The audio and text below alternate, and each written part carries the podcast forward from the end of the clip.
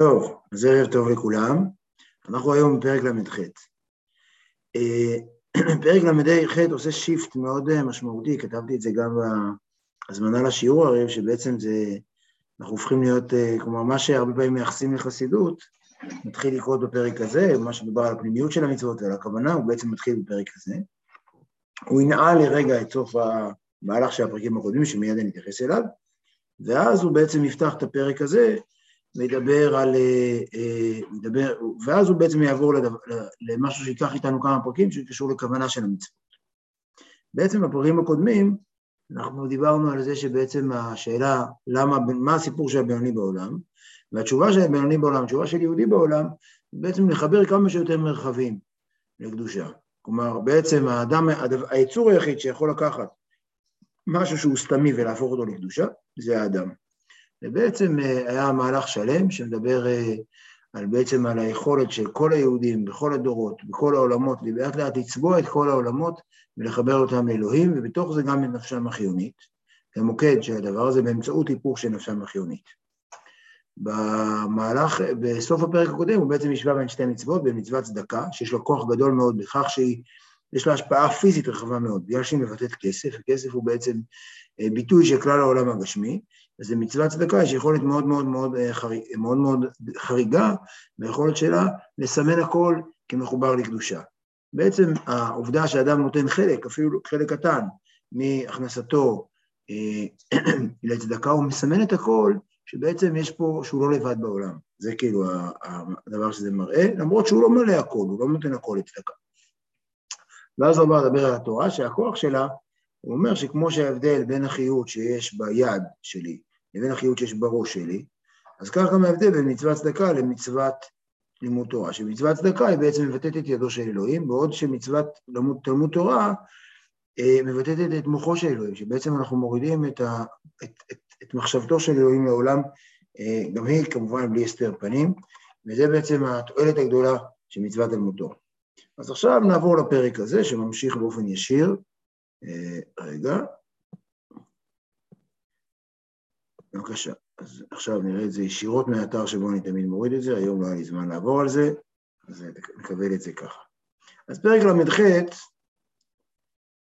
ממשיך ממש באותה נקודה. פרק הקודם הוא סיים, מי שזוכר את הקורא בתורה, הקורא באמצעות התורה, שמי שקורא בתורה בעצם קורא לקדוש ברוך הוא להיות עמו בצוותא חדא, ולא להיפרד ממנו ולהישאר יחידי חס ושלום, כלומר הוא דיבר על זה שבעולם בעצם הלימוד תורה וכל המצוות כדבר שיכול קצת אה, לרגע אה, לשכך את תחושת הבדידות האינסופית, זה בעצם מה שהלימוד תורה מאפשר. והנה עם כל, עם כל הנזכר לאל, יובן היטב פסק ההלכה ערוכה בתלמוד ופוסקים. דהרהור לאו כדיבור דמי. כלומר, בהרבה מאוד מצוות, במצוות לימוד תורה למשל, במצוות שמע תכף נראה, ההרהור אי אפשר, אין ביהדות כמעט שום מצווה, אולי יש מצוות כאלה, לא יודע מה, אהבת ישראל אולי, או משהו כזה, גם זה אני חושב שלא בטוח, אבל אין ביהדות כמעט מצוות שעושים אותן בסוג של מדיטציה פנימית. כמעט כל המצוות הנדרש לעשות איזה משהו בעולם הפיזי. זה מאוד uh, מייחד, בדרך כלל יש איזו התייחסות, בדרך כלל יש איזה uh, משהו בטח בעולם הניו-אייג'י ובחיבור לדתות המזרח, שיש איזו עבודה פנימית שקטה, תהיה בוויפאסנה, ברוב מוחלט של המצוות היהודיות הן כאלה שעושות רעש בעולם, איזשהו רעש, הן לא מצוות שהאדם נשאר בתוך עצמו. דהרהור לאו כדיבור דמי, ואם קרא קריאת שמע במחשבתו ובליבו, לבד, בכל כוח כוונתו, כן, אדם ישב עשר שעות, בוויפאסנה, מעכשיו עד מחר בזריחת החמה הוא ישב, והתבונן בכל אות שבקריאת שמע, והתבונן איך אלוהים הוא אחד, ואז הוא קרא קריאת שמע בתוכו, כל הגוף שלו הקריאת שמע, אם הוא לא הוציא את זה משפתיו, לא יצא ידי חובתו. כלומר, היהודי הפשוט שקורא קריאת שמע בשלוש שניות בבית כנסת קם, וטיק טיק טק הוא קורא קריאת שמע, הוא מקיים מצווה, ולעומת זאת, האדם הזה שכל הלילה עסק בתוך הקריאת שמע והכל ועשה ויפאסנה, לא יצא ידי חובתו, וצריך לחזור ולקרות. וכן בברכת המזון דאורייתא ובשאר ברכות דרבנן ובתפילה. כן, בכל המצוות שקשורות לדיבור, שזה אגב, צריך להגיד, גם אז וגם היום, חלק ניכר מהיהדות שלנו נמצא במצוות הללו, בסופו של דבר. תפילה זה ביטוי משמעותי, ברכת המזון, כל הברכות, זה, זה חלק גם באופן שבו אנחנו מוקשים יהדות, באופן יומיומי ושוטף ומשמעותי בחיים שלנו, זה דווקא במצוות הללו. אז בכל אלה הוא ערעור לאו כדיבור דמי, ואם הוציא בשפתה ולא כיוון ליבו, יצא ידי חובתו בדיעבד ואין צריך לחזור. כלומר, מי שאומר דברים רק בפה שלו, הוא אפילו לא מתכוון, בכלל, רק על השפתיים שלו עובדות, בדיעבד יצא ידי חובתו. כלומר, אם אנחנו כרגע מעמידים את המצווה שהיא רק הבנה, לבין המצווה שהיא רק דיבור פיזי, הדיבור הפיזי מנצח. לבד מפסוק ראשון של קריאת שמע ובחר ראשונה של תפילת שמונה עשרה. וכדאיתא ברש פרק ב' ברכות, עד כאן מצוות כוונה וקריאה, מכאן ואילך מצוות קריאה בלבד. כלומר, הדבר הזה יש לו שני סייגים, קטעים, נקרא להם הכי יסודיים בתפילה, שזה פסוק ראשון של קריאת שמע, שמע ישראל השם אלוהינו השם אחד, זה ברכת מגן אבות, שבשני אלה חובה גם להתכוון, שאם אתה לא מתכוון, אז לא יצאת ידי חובה, ו... אבל מכאן ואילך מצוות קריאה בלבד ולא צריך להתכוון. וזה מכניס לנו שוב את הסיפור שקראנו כבר, למדנו אותו שהכמעט שפתה ווה ומעשה, שבמצוות הללו העבודה עם השפתיים, הפיזיות, נותנת משהו שהכוונה לעולם לא נותנת. הפיזיות נותנת סוג של נוכחות מוחלטת של אלוהים. כאשר אנחנו מתכוונים, אנחנו נוכחים. תכף נחזור לעניין של הכוונה, עוד רגע. הוא מתחיל דווקא מזה שהכוח של הפיזי, הייעוד של האדם בעולם, השוס של היהודי בעולם, זה דווקא בעובדה שהוא עושה חורט חריטות פיזיות בעולם. החריטות הפיזיות בעולם גם בגלל ההשפעה הרחבה שזה על העולם, ובכך שהוא בעצם מכניס יותר ויותר קלוריות ואנרגיות לתוך עולמו של אלוהים, אבל לא פחות מזה שבעצם בעניין הפיזי יש אפשרות לטוטליות של אלוהים בעולם. כאשר אני אומר השפתיים שמוזיות, יש טוטליות של אלוהים בעולם דרך בשפתיים שלי, כי יש משהו, המצווה גדולה מהעושה אותה, זה כבר אמרנו. ולעומת זאת, בכוונה יש משהו שתמיד אני עדיין נוכח. בכוונה אדם תמיד עדיין נוכח, ולכן היא תמיד מוגבלת. והיינו משום, אז למה עכשיו הוא מסביר את זה, אבל אני אגיד רק מילה אחת, שכדאי מי שרוצה לנסות להתייחס רגע לסיפור הזה של הכמעט שפתה ווה ומעשה, כלומר להרגיש את השפתיים בתפילה, יש שראיתי בספר שנדבר על זה שמה שהתבונן בתפילה שלנו, אנחנו לא, התפילה, היא לא משהו שאנחנו מתפללים, אלא התפילה עוברת דרכי, באמצעות העבודה בשפתיים ובגוף, אנחנו, התפילה היא משהו עובר דרכי, ולכן העבודה בקריאת שמע, אגב, היא לא, אנחנו לא, אה, הביטוי שכתוב שם זה שמע ישראל, לא ישראל, קרא, קרא ישראל, אלא שמע ישראל, כלומר, יש פה עבודה שהתפילה היא גדולה ממני, היא עוברת דרכי, ואני רק אה, שומע אותה, היא, כלומר, היא משהו שהיא גדולה ממני, היא בוקעת ממני, ב, ולא שאני עוצר אותה. דווקא בגלל שהיא מצווה, ודווקא בגלל הסיפור של הכמעט השפתיים.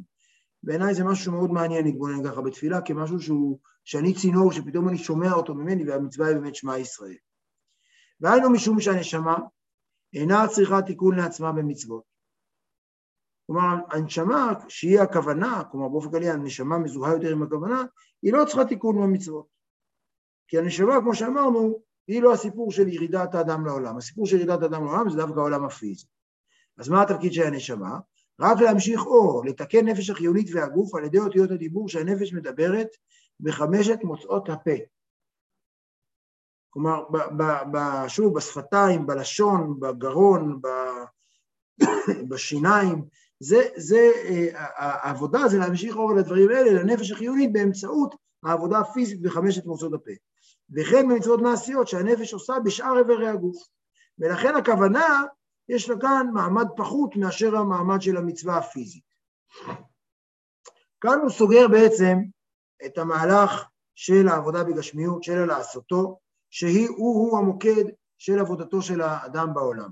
וזה הייחוד של האדם בעולם בהיותו יצור שהוא הלחם, בלתי אפשרי כמעט, פרדוקסלי, בין נפש אלוהית לנפש בהמית, בין אה, אה, אה, מלאך לבהמה, וזה סוג של יכולת, כלומר דווקא בגלל שהאדם הוא עצומת הזאת, הוא יכול, יש לו יכולת מוביליות נדירה, להמשיך אור אה, לעולם הפיזי, למקום הרחוק ביותר, זה היכולת של האדם.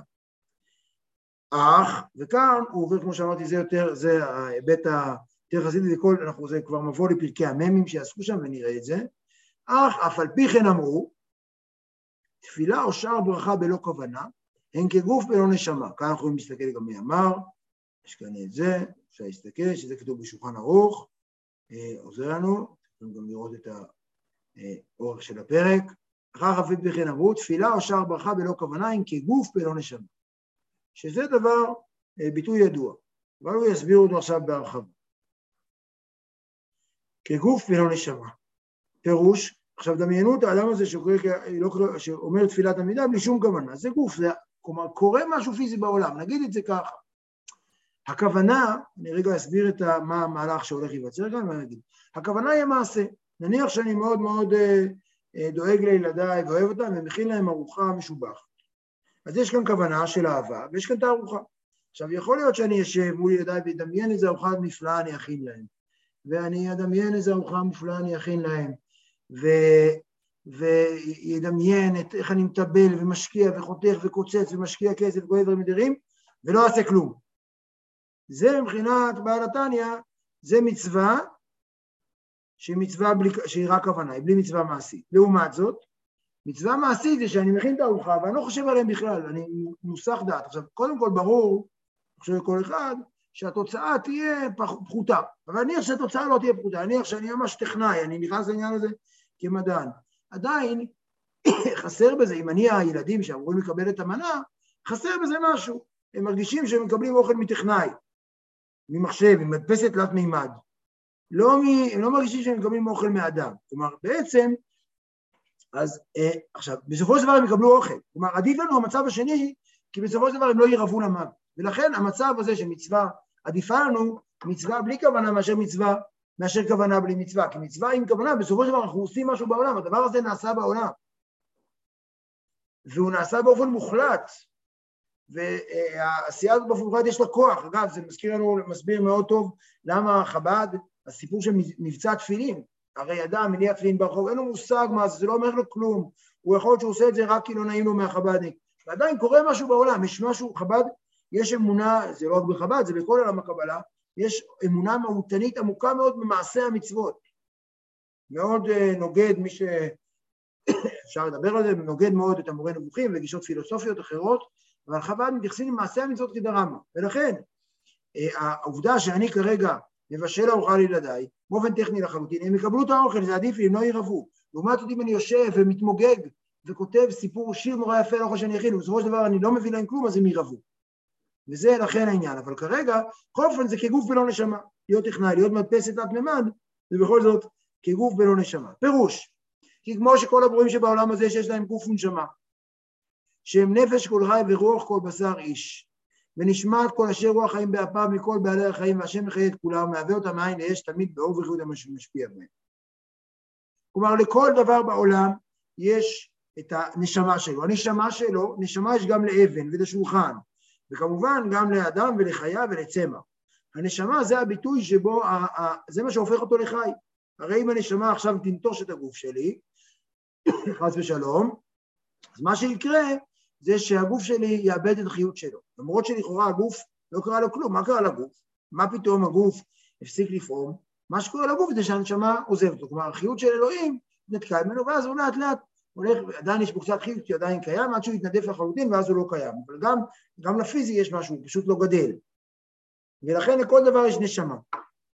נקרא את זה שוב, פירוש, כי כמו שכל הבירואים שבעולם הזה, שיש להם גוף ונשמה, שהם נפש כל חי ורוח כל בשר איש, הוא נשמע את כל אשר רוח חיים באפיו מכל בעלי החיים. כלומר, מכולם יש את זה. והשם מחיה את כולם, הוא מהווה אותה מעין ליש תמיד באור וחיות שמשפיע. כלומר, הנשמה זה האור וחיות שמה שמהווה אותה מעין יש תמיד, וכמו שאומר בעל שם טוב על הפסוק יהי רקיע, שהאותיות יהי רקיע נמצאות ברקיע כל הזמן. ברגע שהוא פעם אחת, הקדוש ברוך הוא יפסיק שנייה להגיד יהי רקיע, הרקיע יתפוגג. וזה המשמעות של החיות שהקדוש ברוך הוא מהווה אותם תמיד מעין יש. שגם הגוף החומרי, ואפילו אבנים ואפר הדומה ממש, יש בו אור וחיות ממנו יתברך, שלא יחזור להיות עין ואפס כשהיה.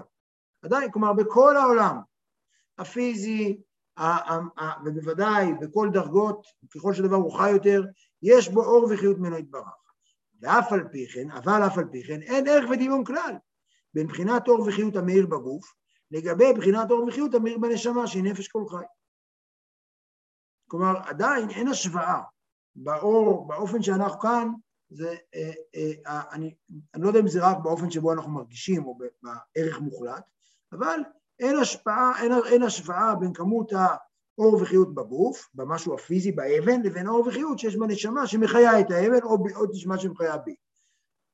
ואף שבשניהם אור אחד שווה, מבחינת הסתר פנים ולבושים שווים, שהאור מסתתר ומתעלם ומתלבש בו. כלומר, למרות שבכולם יש אור אחד שווה, כמו זה דבר, זה מה שאמרתי קודם, מבחינת הקדוש ברוך הוא, הכל אור אחד שווה. יש, אצל הקדוש ברוך הוא אין הסתר פנים, אין יותר אור בבית כנסת מאשר במרכז עיר או בקניון. אין יותר אור בי או בקוס הזאת שאני שותה בקפה עכשיו.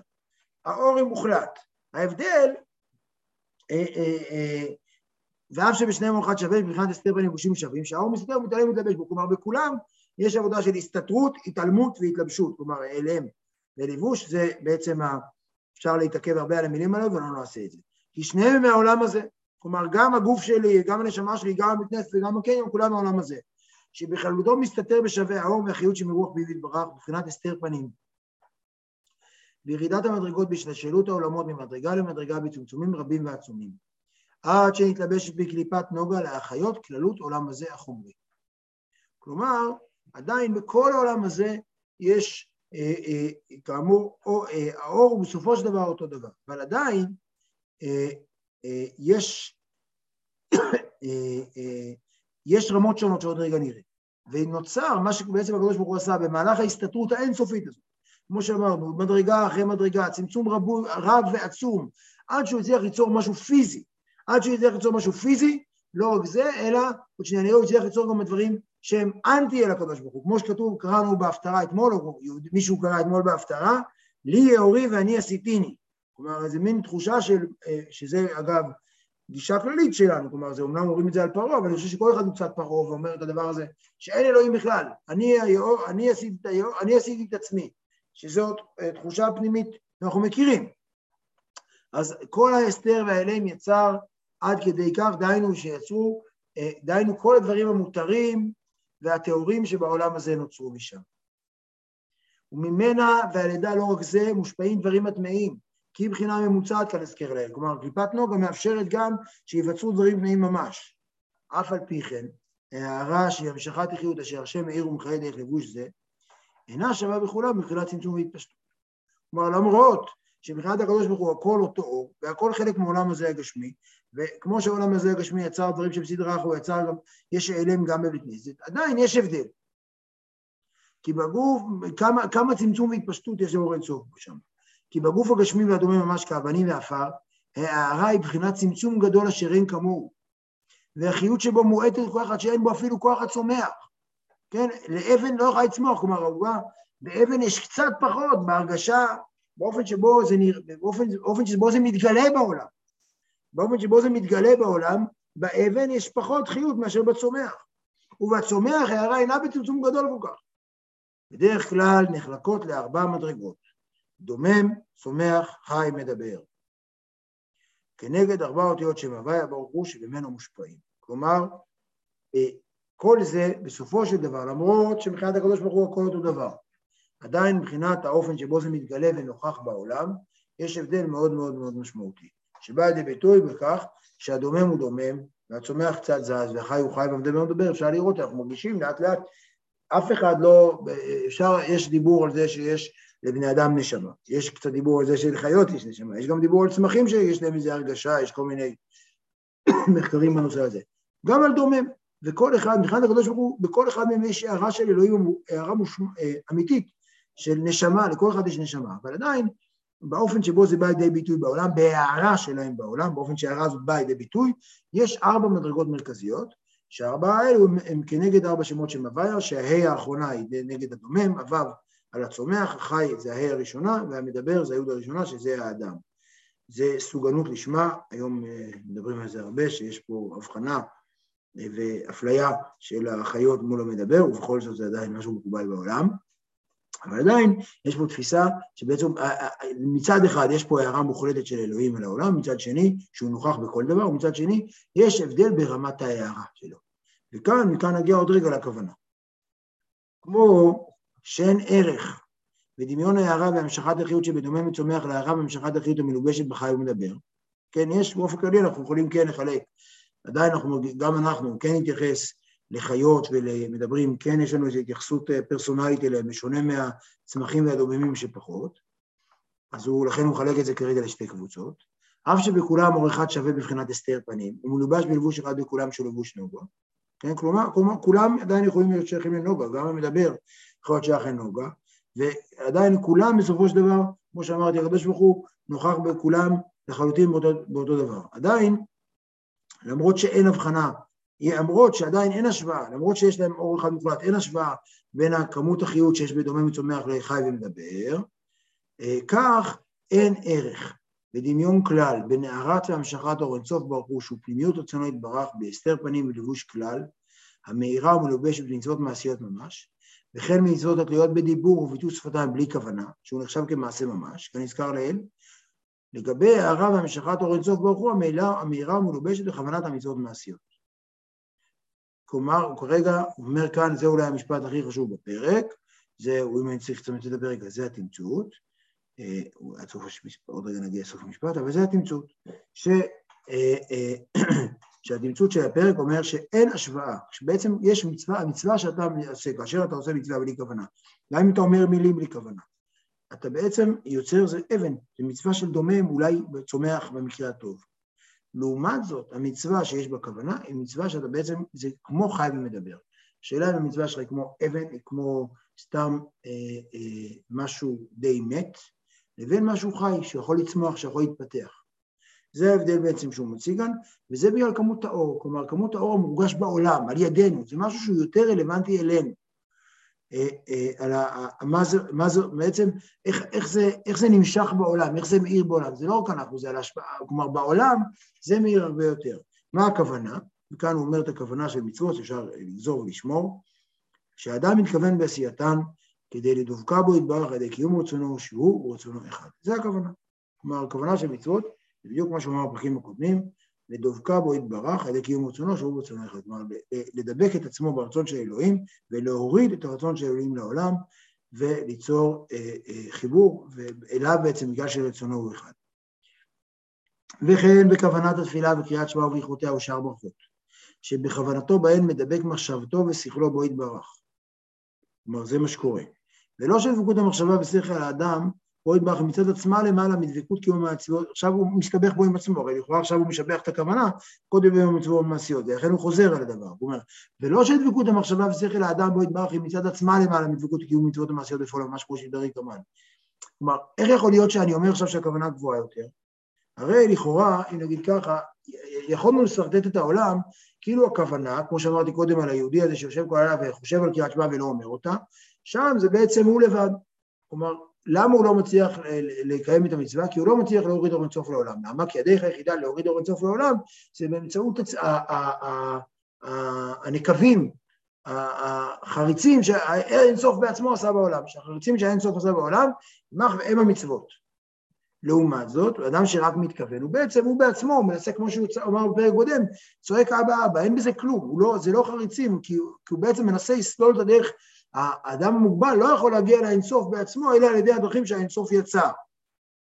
אז למה הכוונה היא כוח כוח? הרי זה רק תוספת, כלומר, הכוונה, התפיסה של הכוונה נמצאת בהרבה מקומות, אגב, זה אחת התפיסות, ביקורות על החסידות, שאתה מתחיל לעשות רק מה שמתחבר לך, ואתה לא עושה מה שמחויב, יש כל מיני מאמרים שכל מיני רבנים ליטאים, או אה, ליטאים חדשים, שהם מדברים על, אה, על שההתחברות הזאת, וכל הנחים האלה, וזה וזה, פוגעת במחויבות, וכל זה, כאילו הכוונה, והחיבור הפנימי, הוא איזה עניין שלי, וזה מה שיצא עם פה קצת עד עכשיו, שבעצם המצווה בעצמה זה העניין, כמו שאמרתי, להכין את הארוחה, והכוונה עושה משהו יופי שנותנת לי חיבור פנימי, אז זה לא עניין של חיבור פנימי, אלא למה?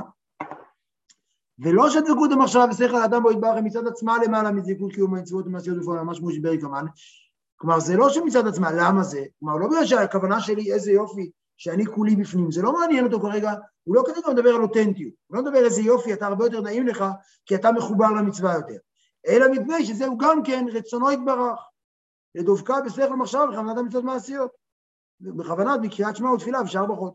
הקדוש ברוך הוא שהוריד מצוות, הוא גם ביקש שתתכוון בהן.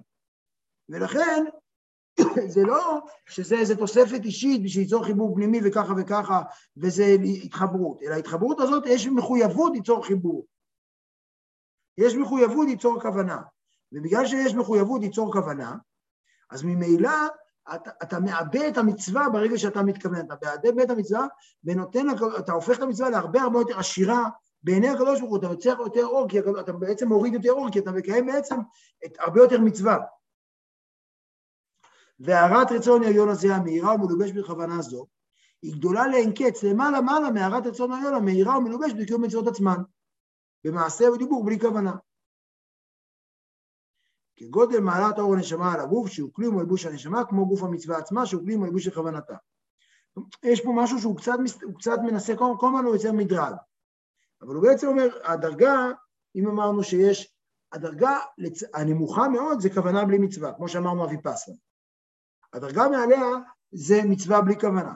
אבל בעצם הדבר הכי גדול, ההערה הגדולה לאין קץ, שהיא מעל ההערה של מצוות עצמן, זה שיש גם מעשה וגם כוונה בו זמנית. כי אז בעצם אנחנו, זה הופך את המצווה ממצווה שהיא כמו אבן, עם חיות תנועתה, למצווה שיוצרת ווליום הרבה יותר גבוה.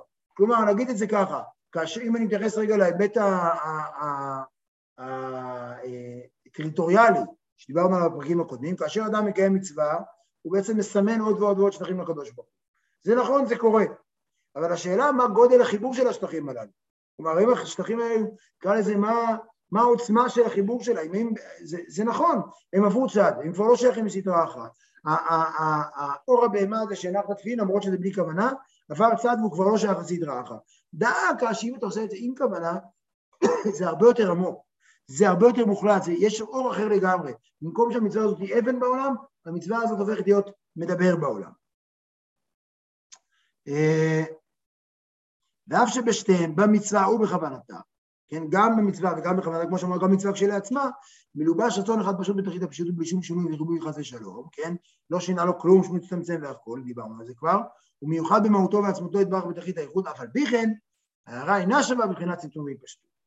זה אחד, כל הזמן החידה הזאת נמצאת בכל ספרי החסידות וקבלה, ברגע שאמרו שלית אתר פנוי מן ה' והוא ממלא כל אלמין ומלוא כל הארץ כבודו, כל הזמן צריך להסביר, יכול להיות שיש דברים קדושים ודברים לא קדושים. זה כל הזמן, זו שאלה שצריך כל הזמן להתמודד איתה, ברגע שאומרים את האמירה הזאת. כי ברגע שאומרים את האמירה הזאת, שכל כל העולם קדוש, אז למה כאשר אני נוקש שתי אבנים זה לא מצווה, וכאשר אני מגלגל אור של בהמה זה כן מצווה? אלא, זה, אז כאן, זה ההסברים שדיברנו, שזה מצווה, וזה לא מצווה, זה אין צוב, וזה לא אין צוב, אבל זה בעצם ההתרחשות שנמצאת. אני מדלג על ההגעה, ברשותכם. ונחלקת גם כן לארבע מדרגות. גוף המצוות עצמן ממש, הן שתי מדרגות, שהן מצוות מעשיות ממש, ומצוות עתיות בדיור ומחשבה, כמו תלמוד תורה, וקריאת שמע, ותפילה, ולקראת המון ושאר ברכות. כלומר, אם דיברנו קודם על דרגת דומם וצומח וחי ומדבר, אז כנראה שכאן יוצר זהות בין הדבר הזה, ויש ארבע מדרגות במצוות. ויש מצוות מעשיות ממש, איפה יש, יש כאן ארבע, כי בעוד רגע נראה את הארבע, מצוות המעשיות יש בלי כוונה, עם כוונה, וגם מצוות לא בדיבור מחשבה, כמו שאמרנו, תלמוד תורה, יש בלי כוונה ועם כוונה. אני לא יודע מה הדירוג ביניהם, אבל יש כאן בעצם ארבע משפחות, לאור הפרק הקודם, שהוא דיבר על ההבדל בתלמוד תורה ותפילה. כלומר, כי אמרנו, קודם שתעשה מצוות צדקה עם כוונה, היד שלך נהיית מאוד מאוד מאוד ידו של הקדוש ברוך הוא. שעושה את זה עם כוונה בכלל. אבל שאתה עושה תלמוד תורה עם כוונה, שאתה מתפלל עם כוונה, אז המוח שלך נהיה לא רק, שהוא, לא רק שרתמת וסימנת וצבעת את המוח שלך לקדושה, אלא יצר את המצב שבו, אלא, אה, אה, אה, אה, זה בהערה ענקית של המצווה עם כוונה. וכאן המצווה, עכשיו הוא ידבר על שתי סוגי כוונות, בסדר? כי בסופו של דבר, הוא ידבר על שתי סוגי כוונות. כן, אבל אני רוצה להגיד, דוד, אני רוצה להגיד שכאילו תפילה, זה לא, תפילה תמיד היא בקטגוריה אחרת כשזה מגיע לכוונה. כאילו רואים את זה כבר, הוא מביא את הציטוט ממסכת ברכות, אבל כאילו כבר שם, כשמדברים על מצוות צריכות כוונה או לא צריכות כוונה, אז תפילה נכנסת לקטגוריה אחרת של כוונה מלכתחילה. כלומר, שבלי כוונה אין את המצווה בכלל. כן, כאילו הם קצת אומרים את זה, עכשיו שוב, מה זה כוונה, זה כאילו, זה, זה סקאלה גדולה, כן? כאילו אני מתכוון להתפלל, כאילו זה כבר כוונה, כן? כאילו זה, זה, כן חז"ל מדברים על זה, אבל כאילו מעניין שהוא מכניס פה את גם תפילה וגם קריאת שמע וגם תלמוד תורה, שבהגדרה הן לא מוגדרות כאותו צורך בכוונה מלכתחילה, כאילו. נכון, למרות שבעיניו כן יש משמעות, את תזכרית על כמעט שפתיו, שהעבודה עם השפתיים זה מעשה מבחינתו, הוא לא רואה הבדל בין אה, להדליק נרות שבת לבין להוציא פסוקים מהפה. כלומר, הוא אומר, בשלב הזה זה מצווה מעשית גמורה, זה כמו לבנות סוכה.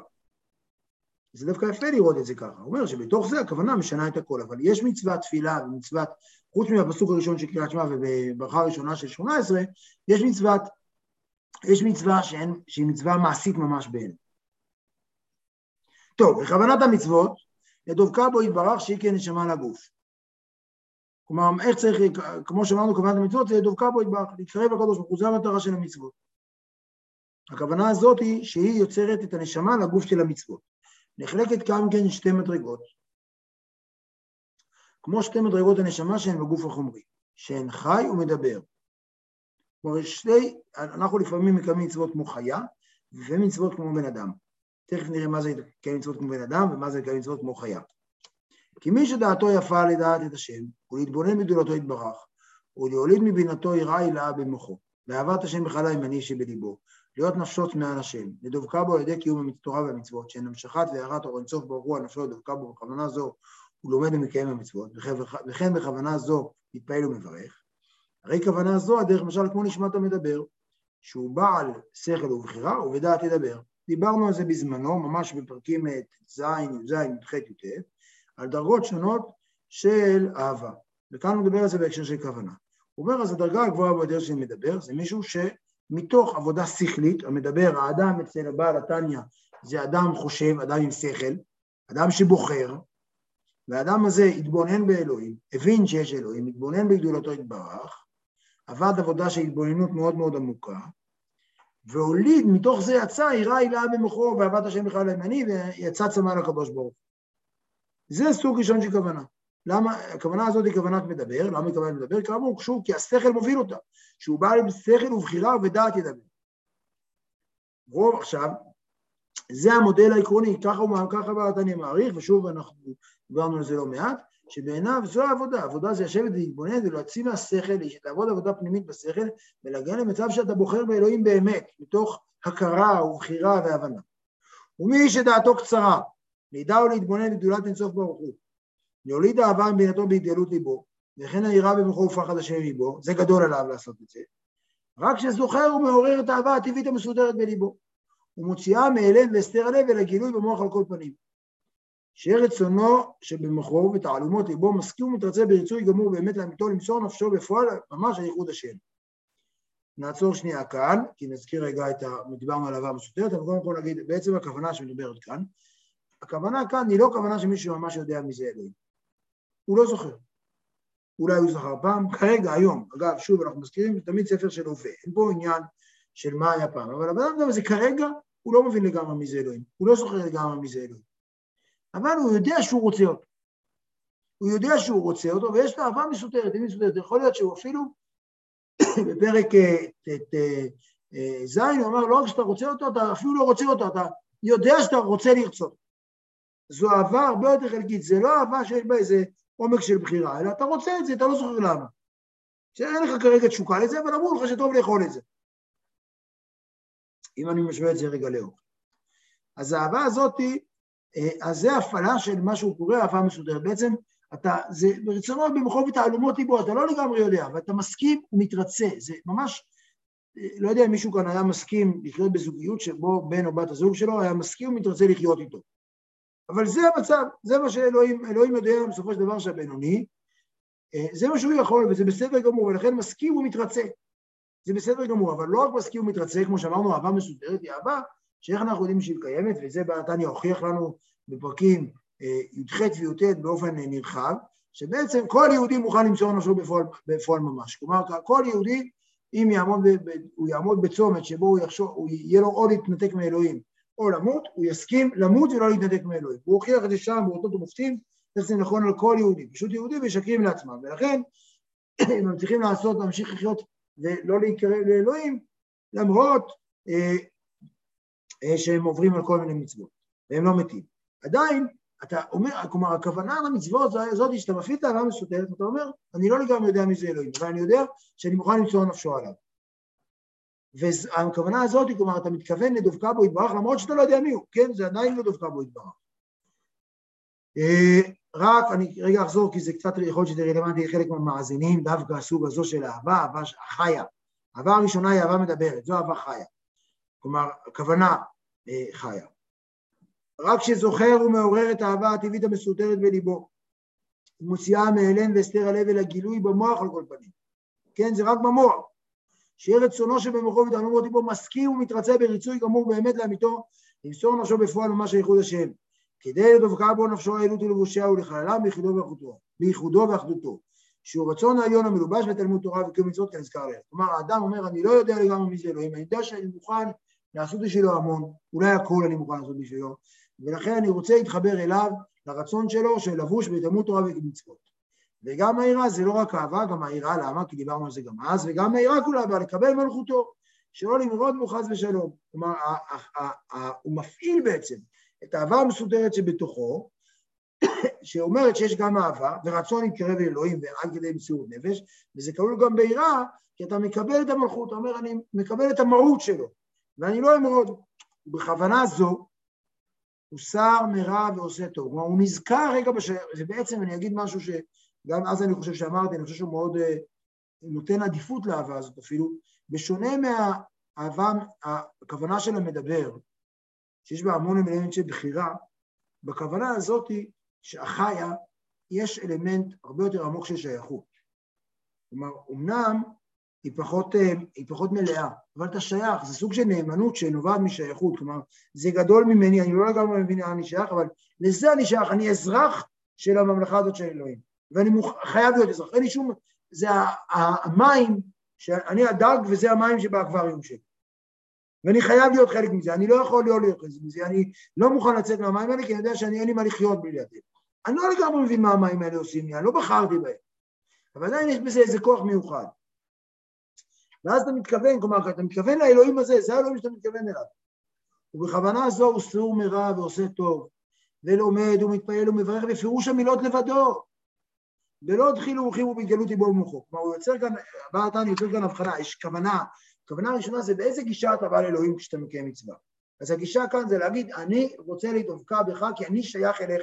אם נדבר על אהבה, הפחותה, הכוונה כביכול נמוכה יותר.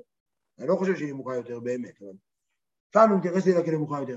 ואחרי זה, אתה, זה הגישה שלך, ואז אתה פשוט אומר את המילים עם הפירוש שלהם, הכי פשוט, אתה שם לב מה אתה מוצאים מהפה שלך, אתה שם לב שאתה בונה סוכה, אתה שם לב שאתה בונה סוכה ולא דופק על סתם סלע. הרי כוונה זו על דרך משל, כמו נשמת החי, שאינו בעל שכל ובחירה. לא בחרת, זה המים שאתה שוחה בהם. בכל מידותיו שנראתו מדברים מזיקים אותו, ואהבתו לדברים הנאהבים אצלו, הם רק טבעיים אצלו, כן? החי, החיה, שבורחת מאבן, שזה, מאיזה אבן שמישהו מרים, רוצה לידות בה, או, או, או שרצה לקראת איזה חתיכת מזון שמישהו רוצה להציע לה, הוא לא יודע למה. אבל זה טבעי אצלו, זה איזה סוג של רפלקס, כזה כמעט, הוא יודע, זה מה שעושים, ולא הבין אותו ודעתו, הוא לא לגמרי יודע מה העוצמה של האבן, מה הסכנה שלה, וכל, וככה, ככה הוא ניגש, זה החי, וכך כן דרך משל, העירה והאהבה הטבעיות המסופרות בלב כל ישראל, כן ירושלים מאבותינו וחומותיה ונפשותינו כנזכר להם, זה בעצם הכוונה שהוא מדבר עליה עכשיו, אז אם אני מסתכל על הפרק בכלל, הפרק בכלל התחיל מזה שעדיין הלקוח, שכמו שהוא התחיל, הוא התחיל, באמירה, הרהור לאו כדיבור דמי, ולכן יש דבר עצום למעשה, המעשה קובע אם נעשתה מצווה או לא נעשתה מצווה, נקודה, אין אפשרות לקיים מצווה בלי מעשה. אחרי, בשביל להפוך את המעשה, לעווה, לעשיר, לכך שהוא יאיר בעולם, ולא רק יהיה אה, סוג של משהו שנקרא לו, בעצם הרי הוא אמר שכל המעשים יאירו בעולם לימות המשיח, אבל בשביל שהדבר הזה כבר יאיר בעולם שלנו, בחיים שלנו עכשיו, זה לא בשבילנו, לא בשביל שאנחנו נרגיש יותר טוב עם עצמנו ונהיה יותר מחוברים למצוות, אלא בשביל שהמצווה הזאת תעשה משהו בעולם בצורה הרבה יותר עמוקה, צריך כוונה, ואז הוא בעצם דיבר על שתי סוגי כוונות, כוונה שבחינת מדבר, שיש בה הרבה אלמנט של בחירה והבנה, וכוונה שבחינת חי, שהיא משהו שקשור למשהו טבעי, ואני קראתי לזה שייכות. זה פרק למ"ח. פרק למ"ט יש בו הרבה מאוד הגאות ועניינים של מלאכים ועולמות, ואז פרקי המ"מים התחילו לדבר הרבה יותר לעומק, איך ליצור אהבה ויראה, ועם זה נסיים את התניה, וזה באמת קצת יותר נחשב חסידי. זהו, זה הכל.